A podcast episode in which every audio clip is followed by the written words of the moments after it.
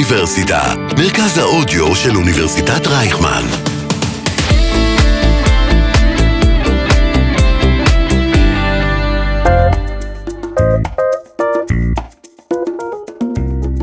שלום לכל המאזינים והמאזינות.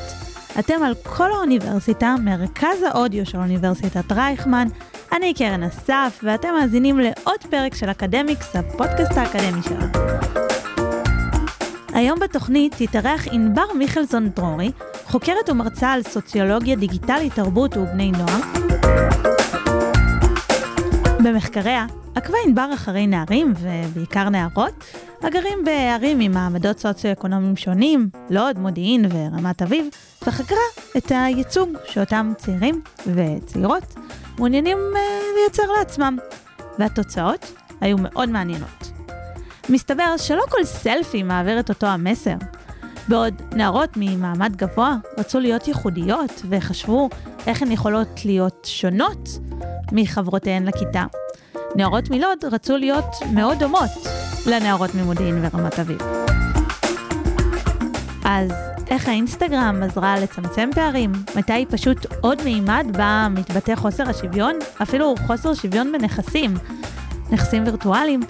ומה קורה כשהמרחב הפיזי והמרחב הווירטואלי נפגשים? מעברון ומתחילים. אקדמיקס. אקדמיה בגובה העיניים. עם קרן אסף. אז שלום ענבר מיכלזון דרורי, חוקרת ומרצה על סוציולוגיה דיגיטלית, תרבות ובני נוער באינסטגרם, גם בבר אילן וגם כאן אצלנו בחטיבת דאטה ממשל ודמוקרטיה. מה שלומך? בסדר גמור, תודה שהזמנת אותי. בשמחה. Uh, הפייסבוק הוא לא תופעה חדשה, הוא uh, פרץ אחרינו כבר בערך בני עשור וחצי, מאז זה התקדם לעוד כל מיני פלטפורמות, uh, שלכולם ברור ששינו את כללי המשחק, uh, אבל לא כל כך ברור איך הם שינו את כללי המשחק, ויותר מזה איך בכלל בודקים מה, מה השתנה עם כמות המידע האינסופית uh, שקיימת. איך עושים את זה? אוקיי, אז אני מסכימה איתך ש... העולם השתנה.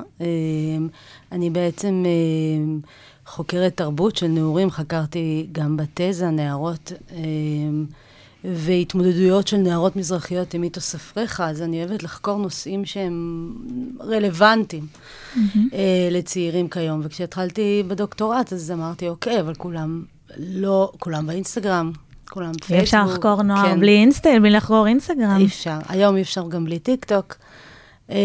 אז באמת, המשימה המרכזית ששמתי לעצמי זה לראות איך החיים, ממש בחיי היומיום, מבחינת איך שאנחנו תופסים את עצמנו, בסביבה חברתית השתנו. והתמקדתי באמת בשלושה נושאים שהם אה, בעיות סוציולוגיות ישנות, mm-hmm. אה, אי שוויון של מעמד, כלומר איך...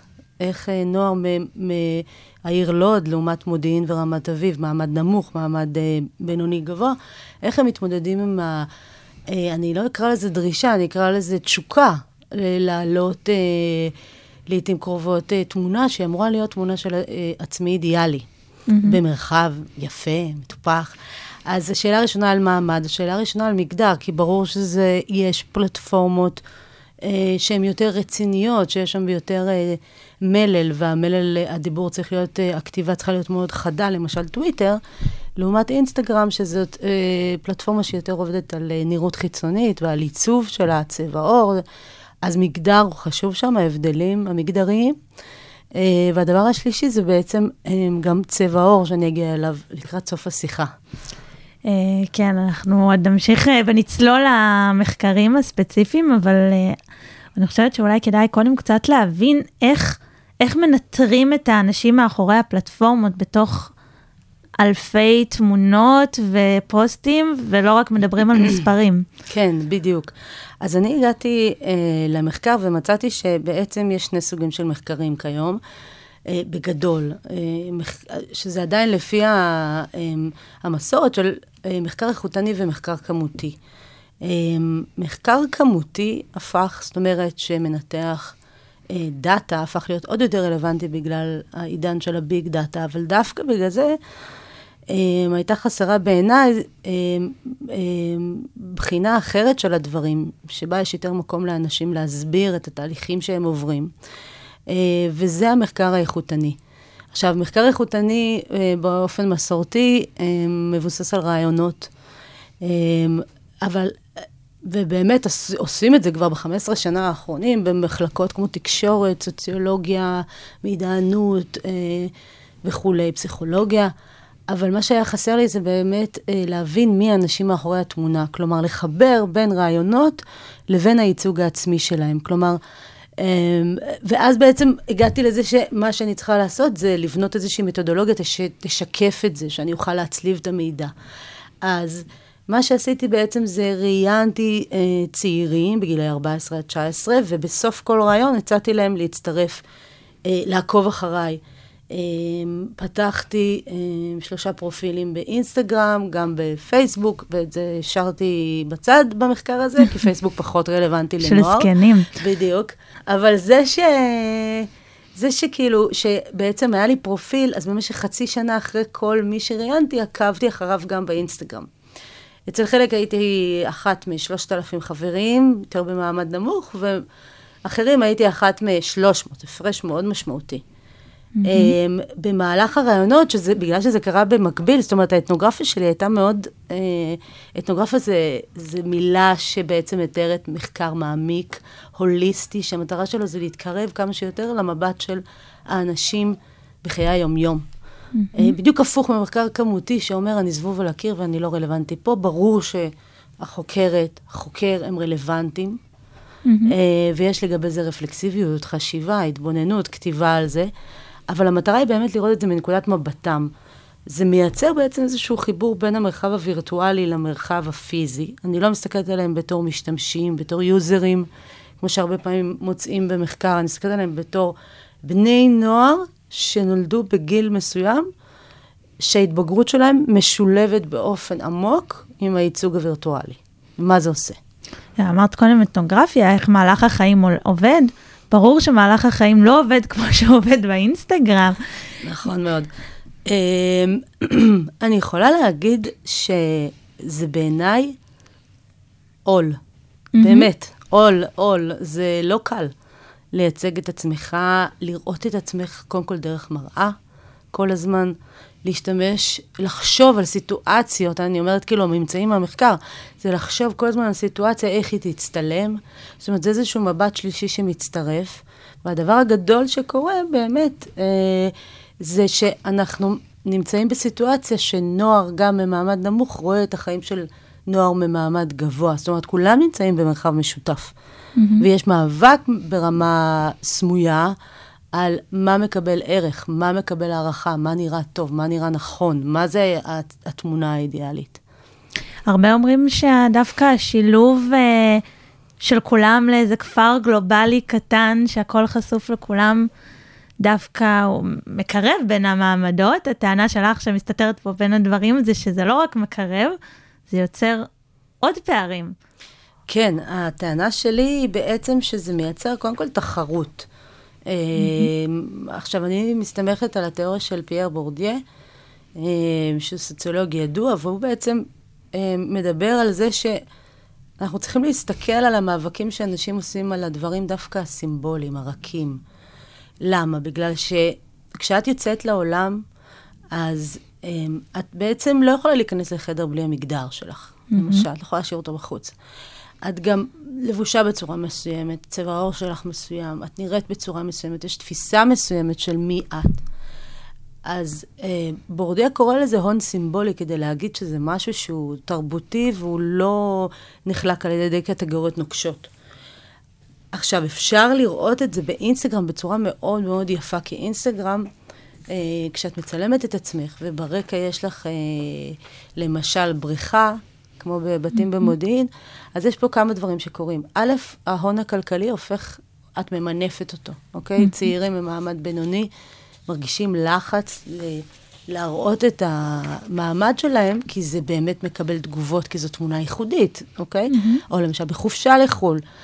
אבל מצד שני, הדבר השני שקורה זה שיש גם קוד תרבותי של המעמד עצמו, כלומר, במעמד גבוה, זה לא מקובל למשל להתפאר יותר מדי באושר שלך, אז כאילו הצילום יהיה, וגם את זה אני מנתן תחת, את איך הסובייקט מסתכל על, ה, על הסיטואציה, איזה מסר הוא מעביר דרך, ה, ה, כמו שאחרים עשו גם, איך, איזה מסר הוא מעביר דרך התמונה, אז המסר בעצם הוא שהוא לא מתלהב מזה, שזה נונשלנטיות. אז זה מאוד שונה עבור למשל נוער מלוד, שהם רואים את זה, אז הם, קודם כל הם מרגישים את הפער. אז באמת תמונה שראיתי של מישהי ש... צילמה את הדרכון אה, בדרך לנדבק, זה באמת היה לפני הקורונה, יופי של טרנד של אה, בעצם נוער ממעמד, אה, מרמת אביב ומודיעין, נוסעים פעמיים שלושה יותר לחול בשנה. ויש לזה תמונה ספציפית של הכרטיס יוצא מתוך הדרכון בדיוק. על המסוע, על בנדבק. זה... וזה היה כזה מזל, כי האתנוגרפיה, האתנוגרפיה זה אומר להיות בשטח כל יום. אז אני הייתי בשטח, באינסטגרם הייתי כמה שעות כל יום, ואחר הצהריים הייתי מראיינת, גם בדרך כלל בפיצה שכונתית, במתנ"ס, מקומות כאלה. אז הרגע הזה שראיתי את זה באינסטגרם, בסטוריז, של, וזיהיתי אותה, כי ראיינתי אותה, היא הייתה עוקבת, היא עקבה אחריי, ואני אחריה, זה הרגע מדהים, כי היא כתבה, תמיד רציתי את התמונה הזאת. היא לא רצתה לטוס, היא רצתה את התמונה של הטסה. נכון, ואני ממש מבינה אותה, בגלל שאנחנו חיים בתודעה כפולה היום, וצריך להבין את זה. התודעה של החיים עצמם, והתודעה של איך זה נראה. ברשתות. עכשיו, הרשתות מצליחות, ולא סתם. Mm-hmm. זה קשור למאבק. המ... האנש... הפילוסוף אקסל הונד, שאני מאוד אוהבת, יש לו ספר בעברית גם על זלזול ומתן הכרה. הוא מדבר על זה שאנשים יש להם צורך אנושי לקבל הכרה, אישור, המילה אושר, עם אישור. זאת אומרת, אנחנו צריכים שיראו אותנו. באופן הכי פשוט. באינסטגרם זה קורה. רואים אותך, את מקבלת בתמורה לייק או תגובה. יש לזה אפילו מספר. את יכולה אפילו להעריך את זה. זה פתאום מקומט. זה מקומט. ואפשר לה, להגיד שהיא קיבלה יותר ממני. נכון, וזה גם פומבי, ויש תגובות, וגם לפעמים זה, ועם הזמן זה הופך להיות משחק גם יותר מתוחכם. כי עם הזמן, זאת אומרת, מה שאני מצאתי זה הבדלים באיך שהם מייצגים את עצמם. אז אם למעמד גבוה הם... התמונות הן נונשלנטיות, יש בהם הון כלכלי, למשל, פתאום הם מצלמים את הפעילויות אחר הצהריים, ממתי אני, שהייתי קטנה, לא צילמנו חוגים. גם לא הלכנו הרבה לחוגים, אבל לא משנה, אבל זה באמת, פתאום מצלמים את החוגים, כי אם אתה מנבחרת ג'ודו, זה יפה, אם את בגלישת גלים, זה גם מאוד יפה לאינסטגרם.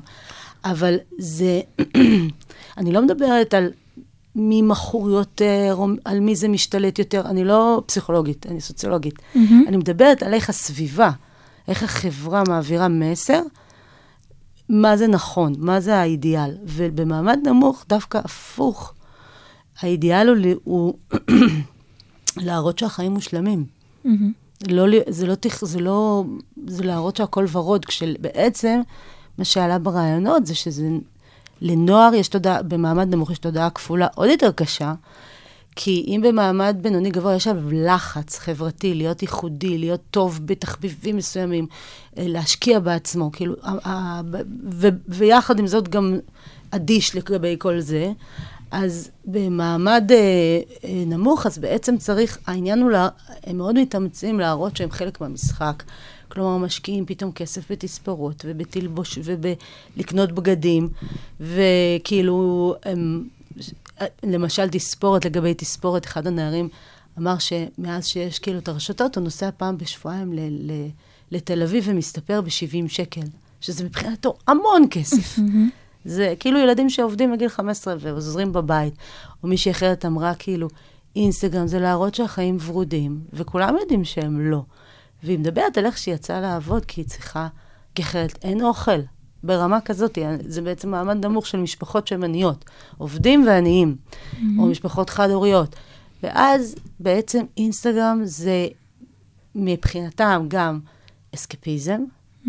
כמו שרואים גם במחקרים על נערות uh, סיניות שעובדות במפעל בחול, ואינסטגרם חיות עם המשפחה שלהם שם בסין, יש כל מיני מחקרים ראשוניים על הדבר הזה, אבל בעצם...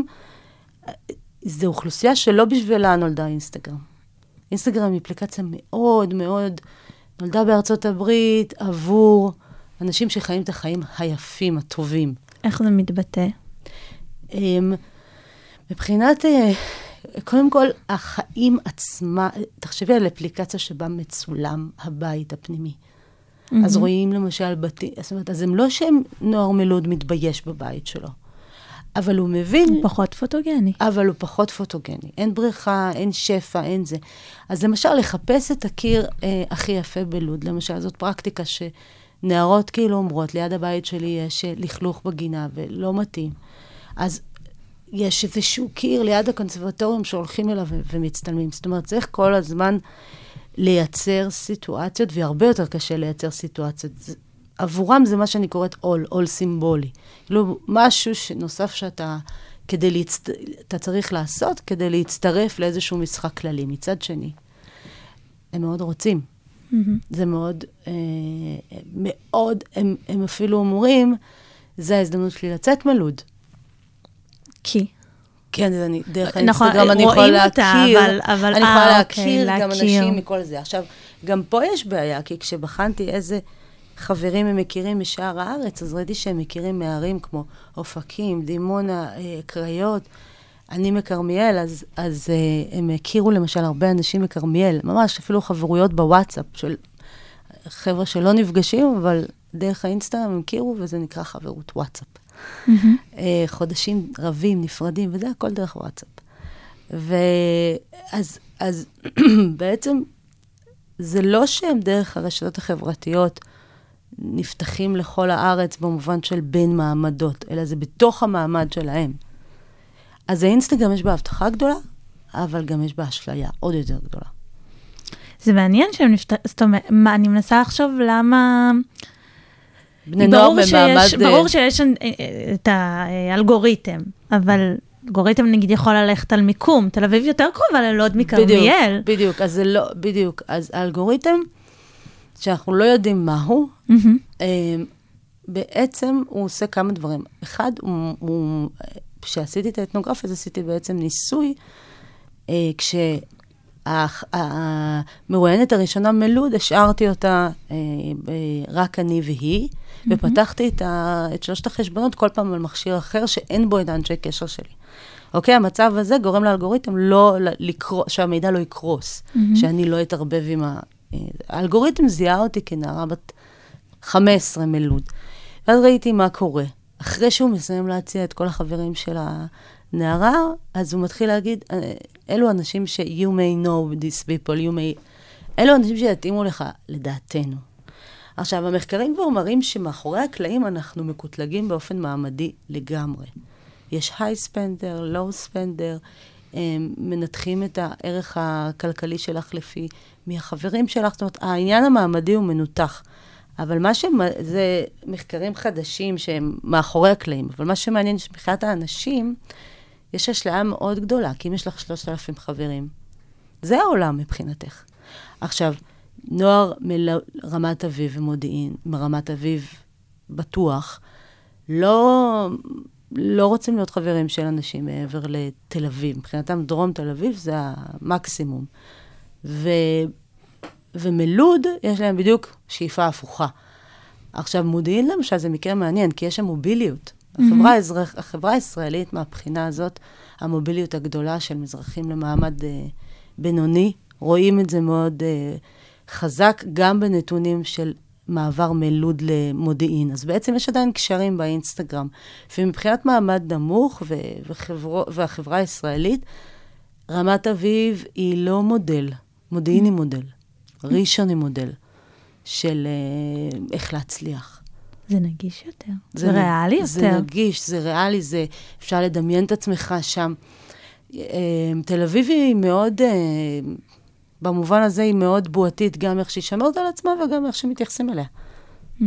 גם אפשר לדבר על מה התכנים שמעלים בתל אביב, אם למשל קראתי במאמר שלך, הרצון להיראות חופשייה ופתיחות, כן. לא ממש עובר בלוד.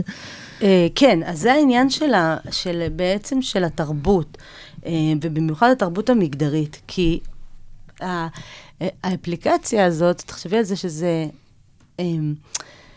זה בעצם נותן לנו אפשרות להציג את עצמנו, אבל באותה מסגרת, עם אותם פילטרים, עם אותו גם קו תרבותי שחוזר על עצמו. אז למשל, תמונות בבגד ים. אז תמונה בבגד ים ברמת אביב, אז א', יש לה הקשר אחר, אוקיי? הגוף יכול להציג את עצמו, את, את רוצה להצטלם בגד ים, אז את חושבת לעצמך, אוקיי, איך אני אציג את זה שזה לא יהיה מה שנקרא יותר מדי? עכשיו, פרובוקטיבי וכו'. עכשיו, במעמד גבוה יש יותר הזדמנות לתת לגיטימציה. איך? באמצעות חופשה, באמצעות יוגה, זאת אומרת, תמונות של כאילו מחוג ריקוד, תמונה של מישהי שלמדה יוגה בחוף הים וכו', ואת רואה איך מעצבים את התמונה בתחכום יותר, במעמד עם המשאבים שפנויים. במעמד נמוך, אז יש כמה דברים. קודם כל, התמונה של הגוף, אז היא לרוב תהיה תמונה של, אנחנו, שהיא כמו דוגמן, כמו דוגמנית, בגלל שאין פעילות, בגלל שאין סטינג בתמונה. דבר שני, הקוד התרבותי ב- ב- בלוד הוא בעצם של שמרנות מינית מסורתית, והסלפי, הז'אנר של הסלפי בכלל הוא מאוד זר בתרבויות mm-hmm. האלה. אז אפשר לראות קודם כל שתמונה אה, זאת הוכחה. השאלה היא הוכחה למה? ובכל אה, סביבה, בלוד יפרשו מישהי אה, ממש עברה את הגבול, אם היא מצטלמת אפילו רק עם כמה בנים, אבל זה בת אחת עם כמה בנים, בבית קפה ובמעמד אה, בינוני גבוה, אין דבר כזה. אבל במעמד בינוני גבוה יש מצד שני את השיח הסמוי mm-hmm. של, של סטנדרט כפול, שעדיין מסתכלים על מישהי שיש לה תמונות, למשל, החברות הטובות שאומרות, זה חשוף מדי. עכשיו, אני, לא, אני, אני מנסה להגיד, זה לא שזה בסדר וזה לא בסדר. Mm-hmm. שמרנות מינית גם בבריטניה, במעמד נמוך היא מקובלת, והיא קיימת, לדעתי, במעמד נמוך, הבנות לא מדברות על דת. אז היא קיימת, לדעתי, הרבה יותר מדברות על הרחוב, הרחוב המסוכן. ואי אפשר להעביר מיניות בלי להבין מעמד, בלי להבין איפה מישהי גדלה, איזה ביטחון יש לה לצאת בכלל לרחוב. במעמד, אנשים במעמד בינוני, צעירים בורגניים, מה שנקרא, mm-hmm. הם לא מסוגלים להבין את זה בכלל. מה זה רחוב לא בטוח? אני עברתי ממעמד נמ... נמ... בינוני נמוך לבינוני גבוה, ואני גם יכולה להבין. כלומר, אין... כשגדלתי בקרמיאל, היה אזור שהוא היה פחות בטוח. לא... וידענו איזה שכונה יותר, שכונה פחות. היום אני מגדלת את הבנות שלי ברמת אביב, ואין דבר כזה. רחובות מורים, יש בית הקפה, הביטחון שלך, כשאת הולכת ב... זה, זה, האינסטגרם הוא משקף דברים בצורה גיאוגרפית. יש לנו איזושהי תחושה שזה גלובלי והכל אותו דבר, וזה ממש לא. הוא מאוד קשור למקום הגיאוגרפי, כי שם יש את התגובות, שם יש את ההמשך של התמונה. כן, וההמשך, זה לא רק תגובה באינסטגרם, גם יכולים לראות אותה ברחוב ולהגיד לה, היי, את זאת שהצטלמתי עם הרבה בנים. נכון, וזה מה שאחת מהנערות סיפרה לי באמת במחקר, וזה היה כזה... באמת, רגע, היא רצתה להסביר לי, זה היה קבוצה, והיא רצתה להסביר לי למה תמונה זה דבר מסוכן, ולמה היא עזבה את האינסטגרם. אז באמת אנחנו הם, רואים שברגע שיש תמונה, היא יכולה להיות מופצת, היא יכולה להיות מפורשת, בצורה שבדרך כלל זה יהיה לטובת מישהו אחר, מזו שמצולמת. אז הרמת ביטחון, הם, היא, היא בעצם...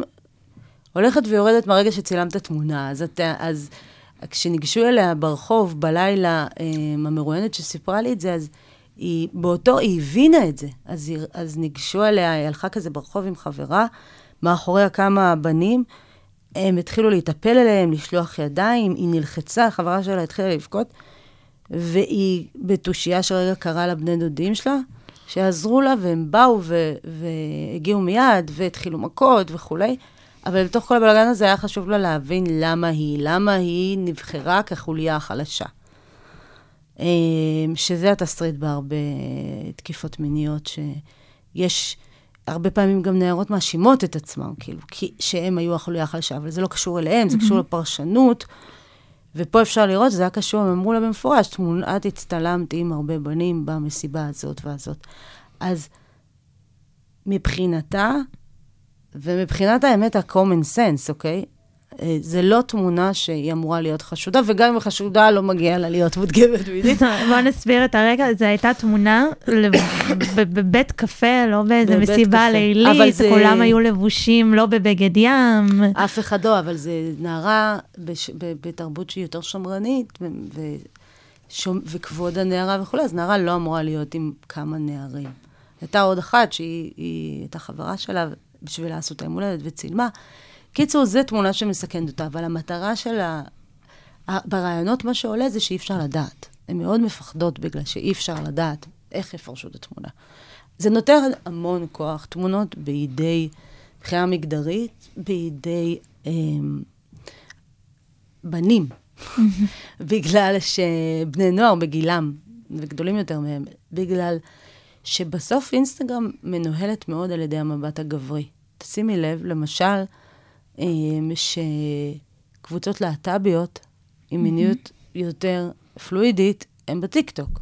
העלייה של הקבוצה הטרנסית והנראות שלה, זה בטיקטוק. אינסטגרם היא באמת, מי שמוביל אותה זה קים קרדשיאן, בטופ. אריאנה גרנדה, דמויות שזה מביא אותי לנושא השלישי, שהן לא לבנות, יש שינוי של צבע, אבל מבחינה מגדרית היא, היא בעצם פלטפורמה מאוד שמרנית. מבחינה מגדרית זה ה... אני מצחיק להגיד את זה על דווקא קים קרדשיאן. אני מתכוונת, אני, שמרנית אני מתכוונת אה, מבחינת מגדר אה, בינארי. קים קרדשיאן בסוף, היא עשתה את השינוי דרך מה שקשור ליחסי גזע וצבע עור, אבל מבחינת נשיות, אז זה סופר נשיות, היפר סקסואלית, מה שנקרא פוסט-פמיניסטית, שהיא בעצם מתקיימת מתוך תחושה של השוויון כבר הושג, אז אנחנו יכולות עכשיו להציג גוף משוחרר מינית, והוא שלנו. הבעיה היא שכשנערות מציגות את ה... זה מאוד דומה. זה לא ריבוי. זאת אומרת, אם את משוחררת, ועכשיו אנחנו בעידן אחר, אז סביר להניח שלא כולם. אז יהיה כל מיני סוגים של נראות, אבל יש נראות מאוד מסוימת, מאוד ספציפית, מאוד סקסואלית, במובן הקלאסי. אינסטגרם מבחינה מגדרית, יש ויכוח על מה היא עשתה לנשים. נשים משתמשות יותר מגברים באינסטגרם. נשים ונערות. החברה גם, אני חושבת, מתגמלת נשים לעסוק בעבודת היופי. בדיוק. אז אינסטגרם היא מנוע מרכזי בעבודת היופי הזה. וכשאת שואלת, ובסוף, היא משעתקת את המסר שאת צריכה במעמד בינוני גבוה, את צריכה להיות בבגד ים כדי... זה אפילו טקס חניכה של התבגרות. Mm-hmm. לקבל את הלייקים, להכיר, שיכירו בי שאני נערה מינית, שיש בי מיניות, שיש בי תשוקה. אבל אם, אם בסוף, הסוף של המהלך הזה היה גם מבלי לחשוש, שהיא, במע... בכל המעמדות, שיקראו לך פרחה, או יותר מזה, אז הייתי אומרת, אוקיי, יש פה שינוי. Mm-hmm. אבל יש חשש. כל הזמן. שינוי רק למי שכבר, אה, שפחות צריך אותו. בדיוק. זה הרבה פעמים ככה. ועם האמרה הזאת, וההזכור של קים קרדשיאן, אני חושבת שאנחנו נסיים את אה, החלק הזה. אז uh, תודה רבה לך, uh, ענבר uh, מיכלזון דרורי, ואתם, עם המאזינים והמאזינות, uh, אם אתם מעוניינים לשמוע על עוד שינוי שהאינסטגרם עשה בחיינו, uh, שינוי שקשור לצבעים, ואיזה שינוי חברתי אמיתי, קים קרדשיאן מובילה פה, מבלי שאולי אפילו שמנו לב, אז הנה גם לחלק השני של השיחה.